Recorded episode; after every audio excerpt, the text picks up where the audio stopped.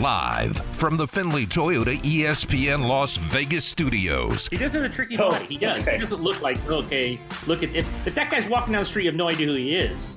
I don't know if you're saying yeah, he's the best quarterback in the world. This is the press box. So we, our mean, tricky he's- body list is James Harden and Patrick Mahomes, and Yeah. now Patrick Mahomes runs kind of funny. with Graney and Bischoff. Yeah. Oh, and uh, Tervel Beck. Travell Beck's body is not tricky. We know exactly what Turbo Beck's body is. It is not tricky in any way. Not at all. That is a complete lie. Stop trying to put Turbo Beck in that category. On ESPN Las Vegas. All right, here we go. End another week on a Friday. It's Ed, Tyler, Danny running the show. Jared, we have no idea where he is, and I don't know if we want to. Start it off. The first bite. What is the Raiders' biggest concern in week three? Offensive line. The health of the offense. The health of the offensive line, far more than the running back. Yeah, I agree. I don't know that Josh Jacobs' actual health No. is going to make a Sad big that we say that. but- Yeah, but it's. I mean, you got to have the offensive line going. Like that's the key there. So they. So Richie Incognito. Is he going to play at all? I think you mean the season. I know. Yeah, the entire season. Is he going to play at all? I don't know. I mean, it, it, like three weeks ago, was like looking good for this week. I haven't seen that. The last time I saw him was when we were standing near the weight room because it's the only cool place in the field to get some air conditioning. They kind of look at it like you can stand outside, but don't you dare put one foot inside. And he was in there. I thought he was lifting. I thought he was doing something lifting. He wasn't doing anything with lower body because it's a, uh, his. That's where his injury is. Um, so I'm not sure. He was hurt last year. He's hurt this year. I mean, until you see him on the field, I guess to see it, you know, believe it when we see it. Yeah, I mean, he got hurt in that joint practice with the Rams, which was three weeks before the season opener. At the time, the Raiders seemed optimistic he'd play in the season opener, and then it became optimistic he'd play in week two. Right. And now we're sitting at week Hasn't been on yet. And he hasn't practiced, and I don't think there's any reason to think he's going to play this Sunday. And it's like, all right, what's happening with Right. Richie Incognito? And as we've talked about throughout the offseason, the Raiders made the choice to blow up the offensive line, and Yep. Richie Incognito was kind of the him and Kolton Miller were the two like, oh, we know what we have in those guys. And now all of a sudden, Richie Incognito, how much is he going to play? I mean, he only played two games last year too. Like this isn't this isn't like they've gotten unbelievable production out of him. He played 12 out of the 16 his first year in 2019, two out of the 16 Okay. last year. I forgot it was that few last Yeah. year. Maybe I was thinking of the first year he was with them. I can't. I, I forgot it was that few last year. Yeah. He's played what? What is that? So two of their last 18 games. Two of the last 18, 14 total since he's been there. Yep. It's not a lot. No. He's played less than half of the game since the Raiders signed him. So I don't think I mean at this point, going into week 3, he hasn't played. We don't really have a actual update on when the Raiders think he'll be back at this point because again, they thought he was going to be back in week 2. I don't I, I mean I think if you're looking at the Raiders offensive line, you're looking at the whole season and trying to figure out okay, when will they be better? How will they be better? I don't know that you can actually Yeah. count on, hey, when Richie Incognito comes back, it'll be better because is he going to come back? I would do nothing if I was them for the next few weeks than uh, practice pass blocking because I'm not sure they'll call for a run play. Because in the Steelers game, I didn't know if they'd ever call for a run play. So uh, we don't even know if their run blocking is any good. So, all right. Adam Candy and I had this conversation on Wednesday when you were out. I think we might need to give Mike Mayock some credit for sabotaging the offensive line because in the NFL, passing is more efficient. True. You- like Yes. pretty much every team should be passing more than they are right now. But Jon Gruden loves to establish the run. He loves to come out and run it. He wants to get to third and five, right? That's his objective, it seems like. Get to third and five. It's a manageable third And then throw to Waller. Right. But you're better off just throwing all the time. And so Mike Mayock blows up the offensive line. They cannot run block.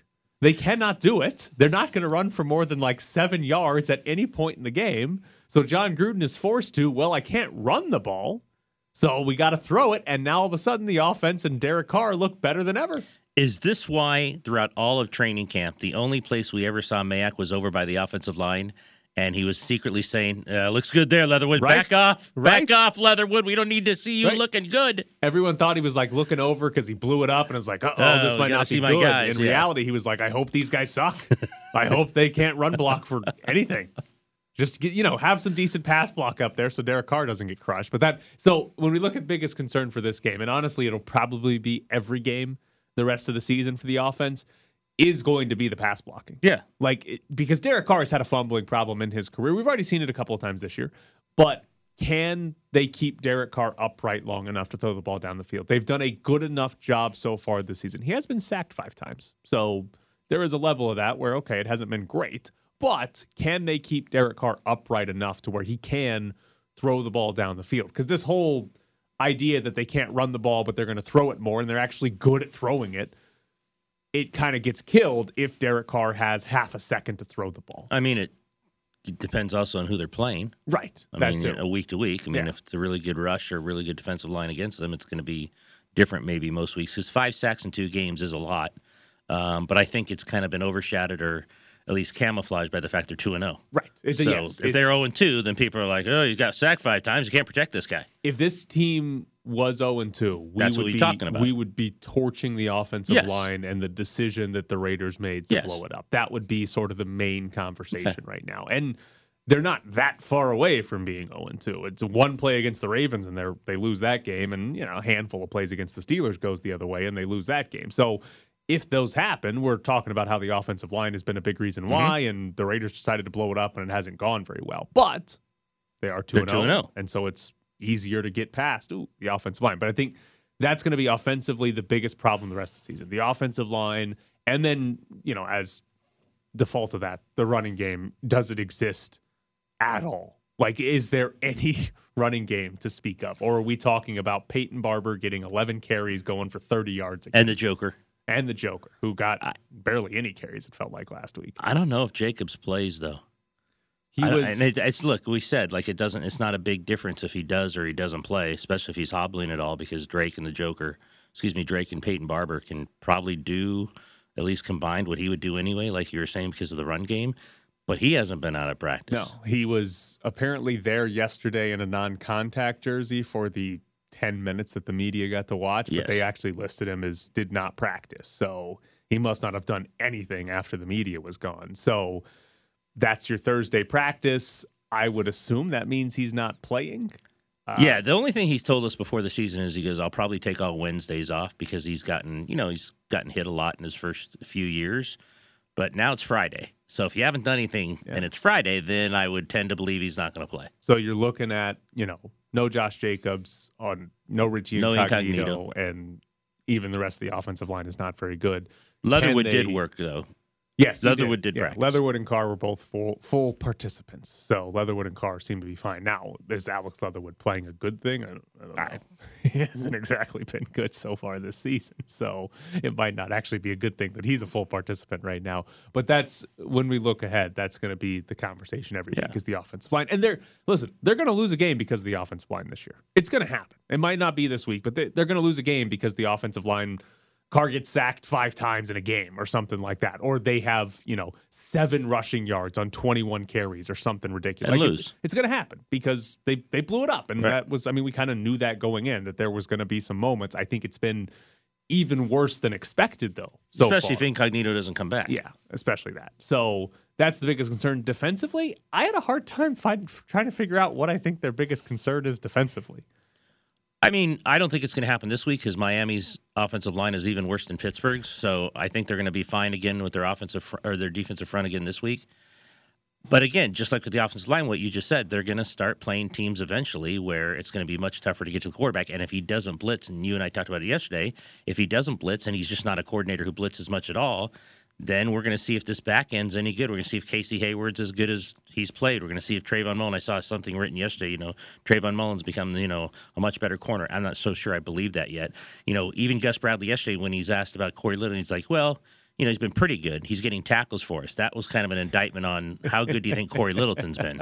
Uh, He's I think, getting tackles Yeah, I mean. Denzel Perryman's leading him in tackles. Again, I think defensively, we have to wait to see them play a game against a team with a decent offensive line to where you don't get home and don't get to the quarterback and you're only rushing four. And then all of a sudden, well, can these guys back here cover anybody? Right. That's going to be the key in a lot of these games. But you look at this game in particular, and I don't think that's going to be an issue. No. I I don't The think, horrible offensive Yeah. line. I mean, defensively, I, I do not think the Raiders are going to have. I mean, they're going to give up points, but I don't think they're Right. going to have a struggle with No. anything. It's not. I don't expect Miami to come in here and run for 150 No. yards, and I don't expect Jacoby Brissett to come in here and throw for 350 yards. I think Miami will move the ball a little bit, but I don't think it's going to be some crazy great offensive game for Miami. Which, by the way, we've come a long way with the defense already. That in week three, we're not talking about them No. getting carved up. That we're trying to find trying to find holes in the defense for this matchup with Miami, and it's kind of hard to do. The first time I think we really have a clue is a week from Monday when they play at the Chargers. Yeah. And they play that quarterback, and if he continues to improve, he hasn't been great so far, but if he continues to improve and his receivers are on that day, then then we'll see. Herbert we'll throws see. it down the field. He, he Yeah, he- he the throws it down the field, so we'll see. Sometimes it doesn't work out very well for the Chargers, but he throws it down the field, and that's something the Raiders haven't really dealt with a lot Right. this year. Because Roethlisberger, I don't think his arm works to throw it beyond five yards anymore. And Lamar Jackson threw maybe two passes that Right. traveled 20 yards in the air and completed one of them for like a 50 yard gain. Yeah. But yeah, it's just they have not seen that yet, so they haven't had to been tested. Now, again, Maxx Crosby stays as one of the best edge rushers in football. Even the Chargers and even the Chiefs might not be able to throw it down the field quite as much as they're used to because Maxx Crosby's there trying to Right. get to the quarterback, pressure on the quarterback, and force it away early. Uh, I do want to ask you this before we get into this weekend. Playoff odds for the Raiders right now. Uh, 538 gives the Raiders a 49.5% chance to make the playoffs. Football Outsiders projects them to win 9.2 games, sixth most in the AFC. You feel, does 50 50 feel right for the Raiders' playoff odds after they start 2 0? 50 50 feels to me like they're just not believers yet. And nor should they be. They've made it once in 17 years. Like that makes like that to me believes who's ever doing these odds and uh, 538 gives them a 50% chance that they're waiting and seeing. Now, next week if they're 3 and 0, that's going to go up. When you get to 3 and 0, it becomes it comes kind of hard to miss the playoffs once you get You to got to 3 0. really mess things up. Even Gruden said last year they were 2 and 0 last year and you saw what happened. 3 and 0 y- it's really bad I think if you're 3 and 0 and you don't make the playoffs. No, the Carolina Panthers will miss the playoffs, but Yeah. nobody thinks the Carolina Panthers are any good. So, but yeah, if they, I mean, if they get to three and zero, you're talking about. Uh, I'm sure we'll see the numbers once they get to three and zero, but the percentage of teams that make the playoffs after a three and zero start, it's got to be over seventy five. I was just going to say, we just saw a, a graphic on the wild card weekend. I think there's 14 wild card teams now. So if they can't get off that, then I don't. Then I don't know if they're going to get in if they go three and oh. zero. All right, coming up next, hockey's back. The Golden Knights are back at training camp, and they got a preseason game this weekend. You're sitting in the press box with Graney and Bischoff on ESPN Las Vegas. Follow them on Twitter at Ed Graney and Bischoff underscore Tyler. Ed, do you have any uh, breaking insights to the Golden Knights after the first day that you were out at camp? Is anybody fast or big or? The media looks better with masks on, according to Pete DeBoer. But that's not your reporting. That's Pete DeBoer. Pete, oh, my reporting, my reporting. Yeah. Um, Nobody was fast the or big. Flagman uh, has obviously been working out in the gym because he waved his flag the entire two hours, so his arms are much bigger. Flagman. Uh, Flagman was there two straight hours waving the flag. trying to think if there are other uh, things I needed to be paying attention to. Nobody must have been fast or big. Okay. Didn't appear anyone was fast or big. Um, no, there wasn't. I, I my reporting skills yesterday pretty much watched the scrimmage, and uh, Nolan Patrick uh, looked really, really good. He looked uh, very skilled. Skill. Uh, we'll see what happens when someone takes him against the boards because that's kind of been the issue, obviously, um, with his health. Uh, so Robin Lehner looked good. Uh, backup goalie um, from uh, Winnipeg looked good. Uh, so yeah, there's a lot of guys looked quote unquote good. All right. It was the first day of camp, so Okay. A lot, Looked lot going on. a lot of looked guys good. looked good. A lot of guys looked good, and flag guy was waving the flag a lot. His arms are big. There were a lot of people that were very excited and oohed and awed and, and you know like really got fired up. But that was the media section, so I'm not really you know I don't really know what happened with everyone else. So we did see uh, a few interesting things as far as line combinations went. Speaking of Nolan Patrick, the Golden Knights put Mattias Janmark, Nolan Patrick, and Evgenii Dadonov on a line together. The assumption after one day of camp is that that right now is the leader to be the Golden Knights' third line. The top two lines look like they've got a good chance to stay intact, where you have Pacioretty, Stephenson, and Stone, and then the Marchessault, Karlsson, and Smith line, because there's no chance you can break that up. But third line of Janmark, Patrick, Dadonov. We've heard Kelly McCrimmon say he thinks it's the best group of forwards they've ever had. That third line looks to be, or has the potential to be, the best third line the Golden Knights have. Should we should we go into the year assuming that? Should we go into the year thinking, yep, that'll do it? I think we should. It's interesting because I believe all three have played center.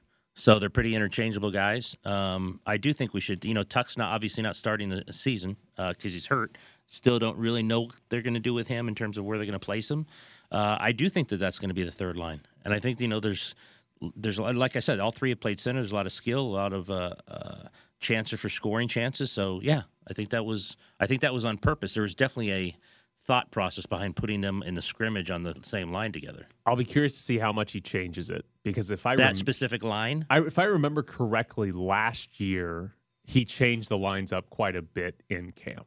That there, oh, okay, that- camp, okay, yeah, yeah, not during, not necessarily during. I mean, during games in the season, Right, obviously right. will because you'll have bad happening. play and guys will be injured. But I'm just like throughout camp, like you see that it's the first thing we've seen is those three guys together while the top two lines are still intact, and the assumption is, well, that's going to be the third line, but today, tomorrow, or hell, the preseason game on Sunday, even though I doubt many regulars will play in that one.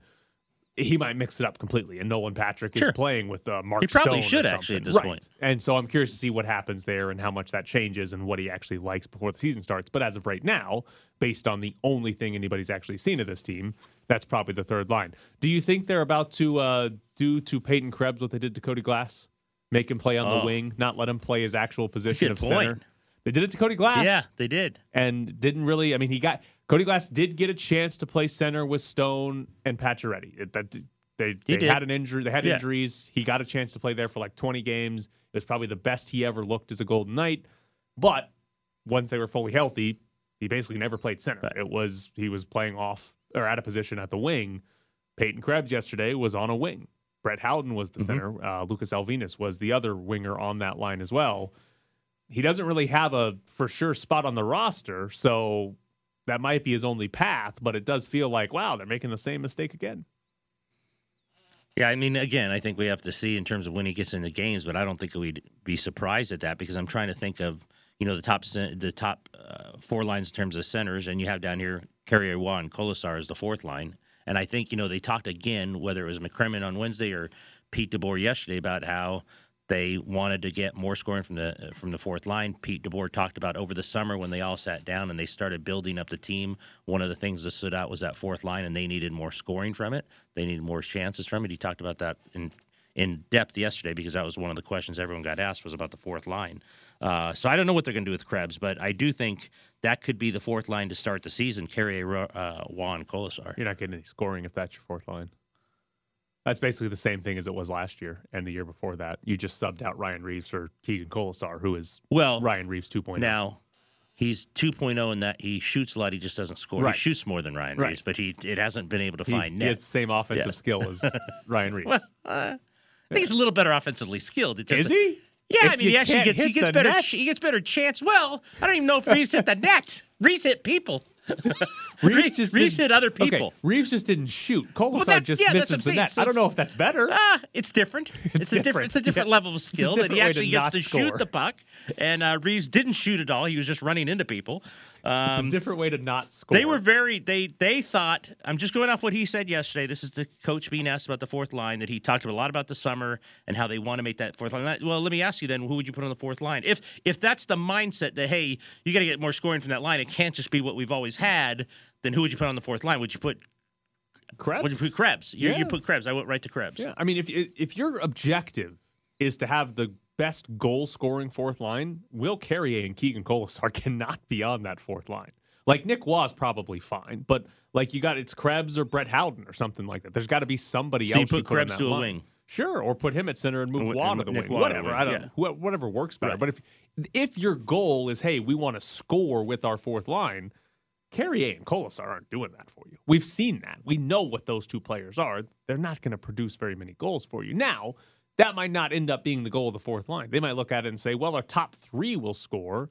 Well, that's and- yeah. If this is the new third line, and this line, third line, like you said, is one of the best third lines, if not the best third line they've had, then maybe their thinking goes differently, and it's Yeah. like yeah, it wasn't that bad to have that kind of fourth line. Right, and that, and if that's their goal, then Carrier, Waugh, and Kolesar is fine. That, that's a, there's nothing wrong with that line as, As a a fourth, fourth line. line. It's just if your goal is to get goal scoring from your fourth line, they're not doing it. That combination is not doing it because we know Carrier and Kolesar are not scoring goals. So if you have to get goal scoring there, it's got to be Krebs or Brett Howden or hell, there's probably other my AHL guys that are better at goal scoring than Keegan Kolesar. So that to me is it, again depends on what their goal is. They're Right. they're talking about all the goal scoring that they can get from the fourth line. Right. That's not it. I do want to ask Then you they better too. hope the third line's good. Right, it's got to be. So I do want to ask you this: The Athletic does every year like a they pull fans and ask them, "Hey, what do you think of all the front offices in the NHL?" And so the Golden Knights fans ranked the Golden Knights front office as the 19th mm-hmm. best in the NHL. 19th. Why is that just is that just Yeah. them hating on Fleury? Yes, and, and and look, it was packed yesterday, and and I made fun of a flag guy, but he was there, and and they were the Go Knights going all that. It was packed. I literally, I'm not kidding because I left the show right after it, and it started at ten. I parked by the Aviators ballpark. That's how packed this was. It was amazing. I mean, I, I was literally down the street and around the corner, and uh, but I do think, without a question in my mind, there is a sense that they have lost a portion of them because of Fleury. Now, does that mean that portion won't watch games on TV? Does that mean if you're a season ticket holder and you're absolutely pissed about Fleury, you're going to give up your tickets? I don't know if they've lost him to that much because I just think these fans love this team to a different level. But when you are filling out this, uh, when you're filling out this form in terms of where you think they were, I assume this with the Athletic, this didn't happen yesterday. No, this is the earlier in the offseason. Okay, Yeah, and it it was, was- probably after Fleury. It was. so I think it was shortly after. Okay, so it's trade. it's it's clear in their minds what just happened. If they did it today, I don't know if they'd be 19th, but I do think, yeah, I do think. Per, perfect example. They Fleury was uh, tweeted yesterday uh, at his first practice. The Chicago Blackhawks t- uh, tweeted out Marc Andre Fleury making saves at his first practice, and the first nine or ten, eight or nine or ten of the responses under the tweet were from VGK fans. I'll never forgive them. we love you and the flower emoji. So there is a I think there's a faction of this fan base that are so pissed that they moved on from him that if they took this survey, they rank them very low. The interesting part so. is that the way the Athletic does it, they will separate what a fan base thinks of its front office versus what all the other fan bases think of the front office. So Golden Knights fans ranked the Golden Knights front office 19th best. All other NHL fans ranked the front office ninth Yes, best. and that's Fleury. Yeah, one of the top There's 10 no other explanation than Marc Andre Fleury being moved. Don't you agree? Yeah, I think What so. else? What else would they Yeah. be mad at? They're in. They're in the Western Conference Final two straight years. They went to a Cup final the first year. They win. They're going to score like 700 points in the Pacific Division this year because the Pacific Division's horrible. They're going to run away with that. So I don't know what else they would be mad at. Yeah, I think it comes down to the Fleury trade. You could also go back and you know point at like the Nate Schmidt trade, and and they've they have made some poor trades recently because they're up against the cap or over the cap a lot of the times. But it it comes down to how they handled Marc Andre. Okay, Does- uh, you're spot on. And Nate Schmidt. Does a lot of this have to do not only that they moved him with allegedly? Again, we're not in these rooms, we're not in these phone calls, but the reporting of these things in terms of how they handle guys on the way out. Yeah, and Fleury is pissed about it. Fleury and Allan Yes. Walsh have talked a couple of times now, and they're both still mad about the Right. way it went down. And that's, I mean, the fans are going to side with Fleury over the front office. Absolutely. So whatever Fleury, if Fleury's mad about how it was treated, it doesn't really matter how they treated him. Fleury's mad about it, so fans are going to say, "Yeah, you screwed up. You made Fleury mad." Angry face emoji for the management, flower for the flower. That's right. You love Get- emojis. Get the emojis. All right, coming up next, Austin Gayle from Pro Football Focus joins the show. We're back to the Press Box Morning Show with Ed Graney and Tyler Bischoff. Be part of the conversation on the Findlay Kia text line at 69187. Findlay Kia. Come see a Kia on West Sahara. Joining us now from Pro Football Focus is Austin Gayle. And Austin, does Davis Mills get a uh, does his PFF grade go up or down based on his neck size?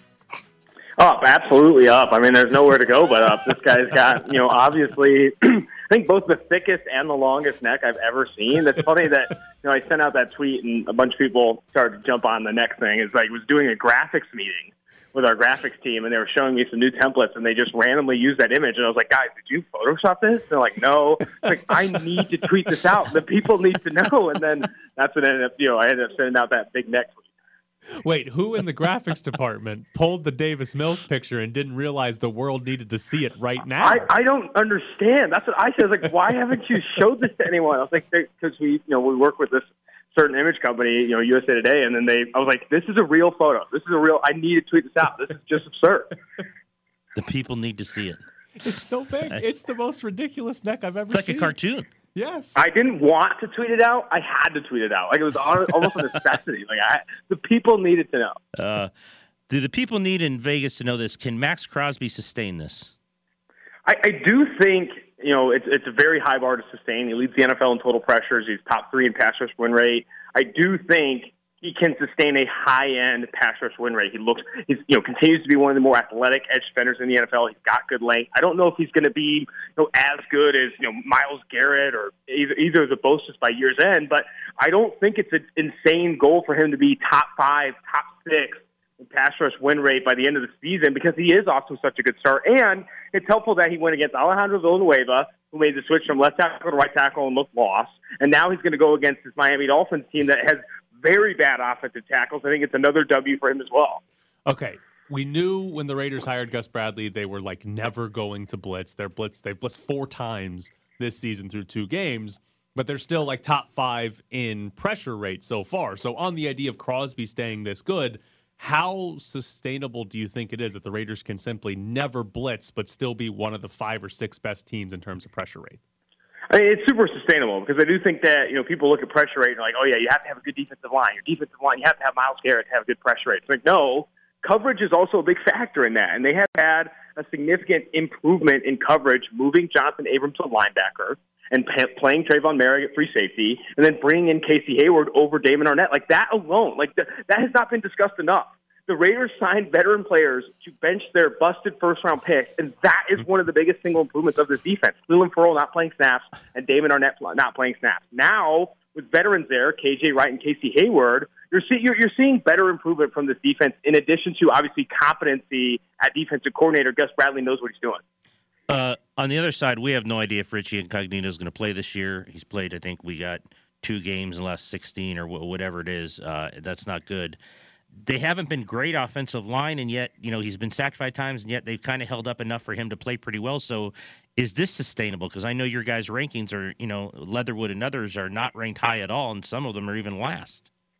Know, I do think this offensive line is going to continue to, you know, take heat. I think Alex Leatherwood, and again, for offensive line, I don't think it gets discussed enough how much you know development matters. It's one of the hardest positions to transit, transfer from college to the pros in. If you have a you know an offensive lineman grading really poorly out of the gate, it's not a death knell for him. It's year two, year three, year four where you expect to see this jump, and that's where Colt Miller is. You know, Colt Miller is one of few tackles that hasn't allowed a sack in any true pass set this year. Having the blind side protected with Colt Miller has been a massive win for this Raiders offensive line. Now on the interior, they're giving up pressures, and Alex Leatherwood's getting you know beat up pretty badly when healthy. That is a concern, but the Raiders are throwing the ball. Another under-discussed you know topic is the Raiders are throwing the ball on early downs at the highest rate in the NFL. And they haven't been in overly behind game scripts to do so. It's just they know that this offensive line is a concern. They know they don't have to you know, run the football to establish anything. They need to throw the football with reckless abandon because their best players are in the passing game. Derek Carr, Darren Waller, Henry Ruggs. This is how they win football games. So when they are throwing at this clip, they're putting this offense in a better position to succeed, even with the added pressure that you're seeing from the right side and in the interior. So here's the hypothetical for you. Jon Gruden has always loved to establish the run, but this year they, they can't run the ball, so he can't do it. Did Mike Mayock intentionally sabotage the offensive line so Jon Gruden would have to throw the ball on first down? No, not at all. I mean, I also think that this isn't completely Jon Gruden admitting Jon Gruden admitting that like, hey, we can't run the football, we have to throw on early downs. I think it is buying into some of the analytics. It's buying into like, hey, throwing on early downs is a positive, especially when you have an offense, a passing offense that can you know win down the football field, and that's what they have. That's what they've always had. You know, so many articles have already been written about how Derek Carr is more aggressive, Jon Gruden's being more aggressive being more aggressive in today's NFL is winning. It's, it's leveraging the math to create more explosive plays, and that's what this Raiders team is doing. Derek Carr, you know, people are saying he's off to the best start we've seen since 2016. He's playing as well as he has in the previous years. Yes, he's getting more aggressive. Yes, he's taking more shots, but he's still as accurate as he has been. I think the, now it's just the opportunities. Way more opportunities throwing the football downfield, and honestly, you're starting to see some more people create separation, Ruggs and Bryan Edwards included. Uh, going to go to him next. Who has the better season after all is said and done, Henry Ruggs or Bryan Edwards? Who would you take right now? I would take Henry Ruggs, and I think a lot of that is because you know Henry Ruggs can create the big play, and I also think they haven't completely leveraged him as this kind of near the line of scrimmage player that I want to see more of. I want to see more crossers. I want to see more screens. I want to see more slants. That's where Henry Ruggs has success. You know, people forget at Alabama he only had two deep receptions in his last year there. So receptions of 20 plus air yards. He was used at and near the line of scrimmage. And that, I think, is where the Raiders can have even more success with Henry Ruggs as he gets more comfortable. You know, a lot of this is confidence, a lot of this is you know, development for Henry Ruggs, but he is confident now. I mean, he's had a really good start to the season. You hope to see him leverage more and be the first read more on some of these underneath routes so he can take it after the catch. What do you expect from Justin Fields in his first start? It's going to be a very conservative offense. They're going to limit the shots he takes. They're going to try and protect up front. It's a very battered, low performing offensive line. I, I do think this offense is going to look boring, for lack of a better word. I think that is going to lead to low points for the Chicago Bears. It's going to be difficult for them to win football games. But until he's comfortable, I don't think Matt Nagy will really open things up for him. And I think that's smart. Like you don't want Justin Fields to develop bad habits and, and start to get overly aggressive. I mean, we've seen some young quarterbacks in the NFL already doing that, like Zach Wilson throwing four picks against the Patriots because he's pressing too hard. You know, no quarterback in the NFL has more out of rhythm dropbacks than Zach Wilson. And not all of that is pressure. Yes, that offensive line stinks, but he's bailing out of clean pockets. Guess what he's seeing? Ghosts. The same ghost that Sam Darnold saw behind that Jets offensive line. So I do think that you don't want to put your quarterback, your young quarterback, in a situation where he starts to develop these bad habits. Because right now, Zach Wilson has no confidence in his offensive line, bailing out of clean pockets and trying to be a superhero. Justin Fields does that same thing, and you're not going to win any games this year. If Justin Fields throws six touchdown passes, will Nagy say Andy's still my guy? no, absolutely not. I mean, I do think that Andy Dalton also could be out longer than this week, just from an injury perspective. And then if Justin Fields even shows like any level of competency, I think he starts for the rest of the year. Like I think it makes too much sense for him to do so. Um, especially, I, I think you know we saw this last week when he did come in, like very low average depth of target, did not ask him to push the ball downfield. I think that is an you know a sign that Nagy wants to protect Justin Fields. It's why he's been sitting. He doesn't want him to come in with the expectations that he needs to lead the Bears to the playoffs. He just needs to improve every single week, and I think that's what they're going to try and do. I know we didn't see it last night, but through two weeks there had been more fourth down uh, attempts from coaches across the NFL. What do you make of just the sort of maybe surge in coaches trusting analytics a little bit more to go for it on fourth and short? I mean, it gets to a point where the data is too obvious not to. You know, when things are new, you know, three, four, five years ago, there's people that are hesitant. But at this point, with how deep the analytics teams are for all 32 teams, you know, every team you know, employing an analytics staff, like it gets to a point where the data is too obvious and too pressing for you not to do it. And I also think it's just a huge, you know, it's just, again, like it's a fact. It's a fact that it gives you better win probability in certain situations. It's very simple math to do. You know, PFF and other other you know um, ESPN has fourth down New York Times fourth down models to when you should go and when you shouldn't. All the teams have access to that. Leaning into the data and doing that is only just what's obvious what you know teams should do. If you have Davis Mills, should you still go for it? Yes, I, that was one of the words I don't understand. You were seven, you were eight point dogs. You were, you know, I thought I heard some a coach recently. I think it was you know, Vic Fangio. You know, the, the spread doesn't matter. We don't care any about that stuff. All that stuff. No, it does.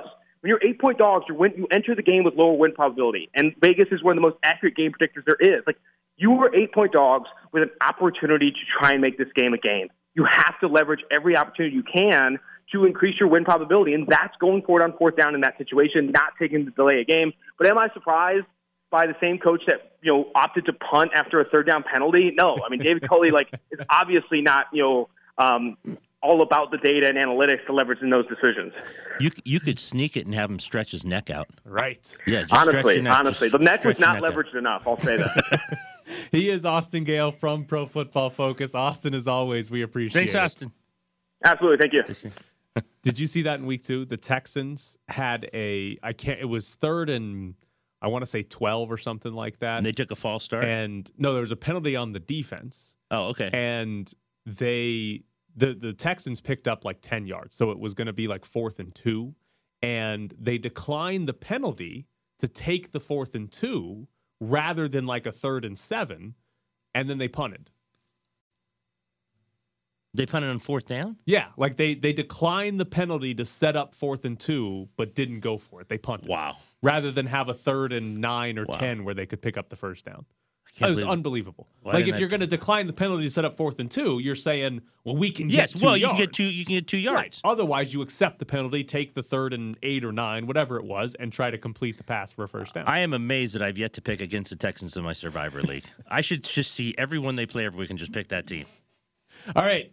We have $300 on the line. It's Dollar Loan Center Friday Football Frenzy. We are going to have Somebody's going to call in and win right now. We're going to give that person three games if they can just pick the winner. No spreads, just pick the winner of the three games we give you. You'll take home $300 thanks to Dollar Loan Center. 702 364 1100 is the phone number. 702 364 1100. Your shot to win $300 from Dollar Loan Center. We're back to the Press Box Morning Show with Ed Graney and Tyler Bischoff. Dollar Loan Center Friday Football Frenzy. Your chance to win some cash just by picking the winners of a few games. We have not had a winner yet this year, so the $100 keeps rolling over. We are up to $300 for week three, and we have Bill. So, Bill, your first game is Bucks at Rams. Um, I'm going to go Rams upset. Okay, got the Rams winning that game. Your second game is going to be Packers at 49ers. Uh, the San Francisco 49ers. All right, and the last one for you is the Seahawks at the Vikings.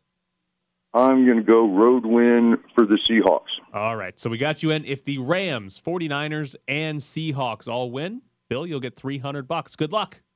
Fantastic. Thank you guys. Thanks. Great show. Thank So, you. Thank you. So, if the all three of those teams don't win, we'll have four hundred dollars $400 to give week. away next week. So Rams, 49ers, and Seahawks for Bill. Um, all right. And I have a I have a question for you, a wedding invitation type etiquette question. My like best friend from high school and college, the one I actually just went to Seattle with. He has a younger sister. She is getting married next year. Next year. Okay. Yes. Uh, back in Mississippi. So I have to go back to Mississippi for this wedding. Right. She is getting married the Saturday before the Super Bowl. Okay. One day before. Do I go to this wedding?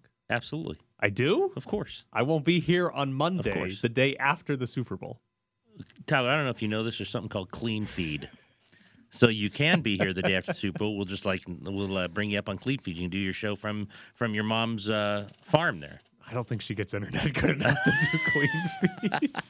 Mom, so this is a no-brainer. That I- Starbucks. No, it's not even. I didn't even. I didn't even uh, blink. Wow. okay. Now, this is the friend you just went to the Seahawks game with. yeah.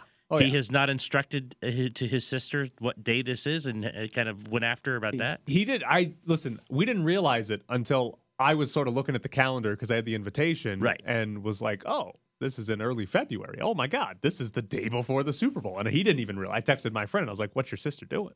And we ultimately decided that we're He didn't realize it. My my friend did not, but ultimately we decided we're blaming her soon-to-be husband.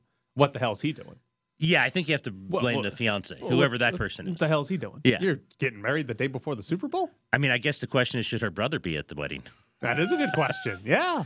But I mean, he lives in Mississippi, so he doesn't have to get on a plane and fly back. It's home. not. I didn't even blink. You have to be there. Really? You have to Okay. be there, okay. and you do clean feed. All You still do the show. Well, here's the thing: if I do clean feed, I might not get home until Wednesday.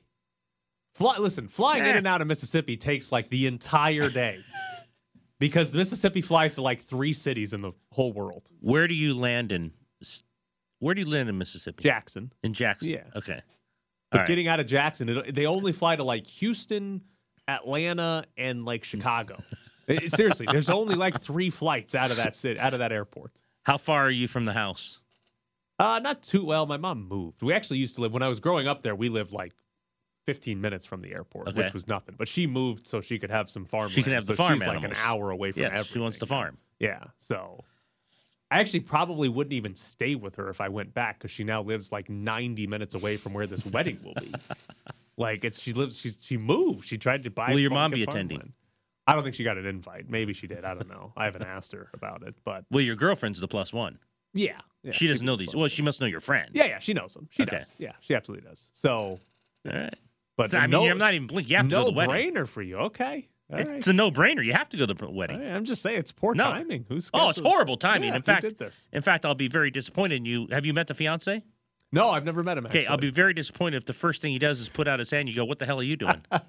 like that has to be your first introduction to this guy. You can't say "nice to meet you" because it's not nice to meet him because he scheduled his wedding the day before the Super Do Bowl. you know what this weekend? yeah, do you is? know who are you? What's wrong with you? I've told my girlfriend if we get married, it is that one day in July after the MLB All Star game where there is There's no nothing, no, no sports. baseball, hockey, football, Right. or basketball. There's no there sports. might be Major League Soccer. I told her I can I can handle a day without Major League Soccer, but that's it. I think So you'll be getting married on a Thursday at 8 a.m. I think it's a Wednesday. Yeah, It's a think Wednesday it's at a Wednesday. 8 That's a good point. We should get married early in the day. Then if there's Oh, any Major absolutely. League Yeah, Soccer, I yeah, can watch absolutely. Yeah. Can you imagine you sending out weird invitations with a 7 a.m. start? I mean, and, and given it's you, like people wouldn't even blink. It's like, all right, well, we got to get up at five, uh, get ready for the wedding, and be to the church by seven. uh, Worst part is my girlfriend wants to get married in October. oh, there's no chance. No, yeah, no chance. happening. What's she thinking? Does she I know who she's marrying? I know it's not happening. She knows it's not happening. What did she say when you said the one day? She's not going to like accept that. Yeah, probably not. She'll- She's not accepting yeah, that. but You're going to be the guy at your wedding who, at the reception's not really with your wife. You're in the bar with everyone else watching a game. Like, where is he? They're supposed to cut the cake. Yeah, where is I'll- this guy? I'm gonna make Where's the first dance? All these things are supposed to. Your your best man's going to be giving a toast, and you won't be there. Right, no, You'll be in the bar watching a game. as we're doing the, the actual wedding ceremony, I have somebody holding a tablet up behind her head so I can see whatever's happening. Yeah. Do you what? What? Do you think what? yeah, I guess. Oh, look what important. happened! Score. It's way more important. I just, I can't believe they scheduled a wedding for Super Bowl weekend. Brutal. Well, I mean, look, you might meet the fiance and he might not have anything to do with sports, or he wouldn't have thought that, and he might not like sports at all. Which you're already shaking your head of why would she marry him? no, I'm shaking my head. That doesn't matter. You got to know better than that. There's a whole really. Not if, he, if he has nothing to do with sports and doesn't know sports, then why would he know when the Super Bowl There's a whole thing about you don't get married in the fall because of football. In Oh, you're talking about because Yeah. not people who don't know anything about football, but people who don't know anything about football, you don't get married in the fall well, because of your guests. because your guests know they care more about football than your damn wedding, right? I, Uh, I mean, depending on who it is, but yes, for the most part, I would care more about football. I I, care more about the Super Bowl than her wedding. Yes. I absolutely Yeah. do. Um, I can't think of anybody's wedding who I would care more about than the Super Bowl. Not even my Not own. Not even your own. No, it's the Super Bowl. I Where will you watch whenever. this? They're going to have to have a party. I don't know. Oh, someone will have a party. problem. Someone will have a party. Your I'm best lea- friend will have a party. I'm leaving the best place in the world to watch Super Bowl to go to Mississippi.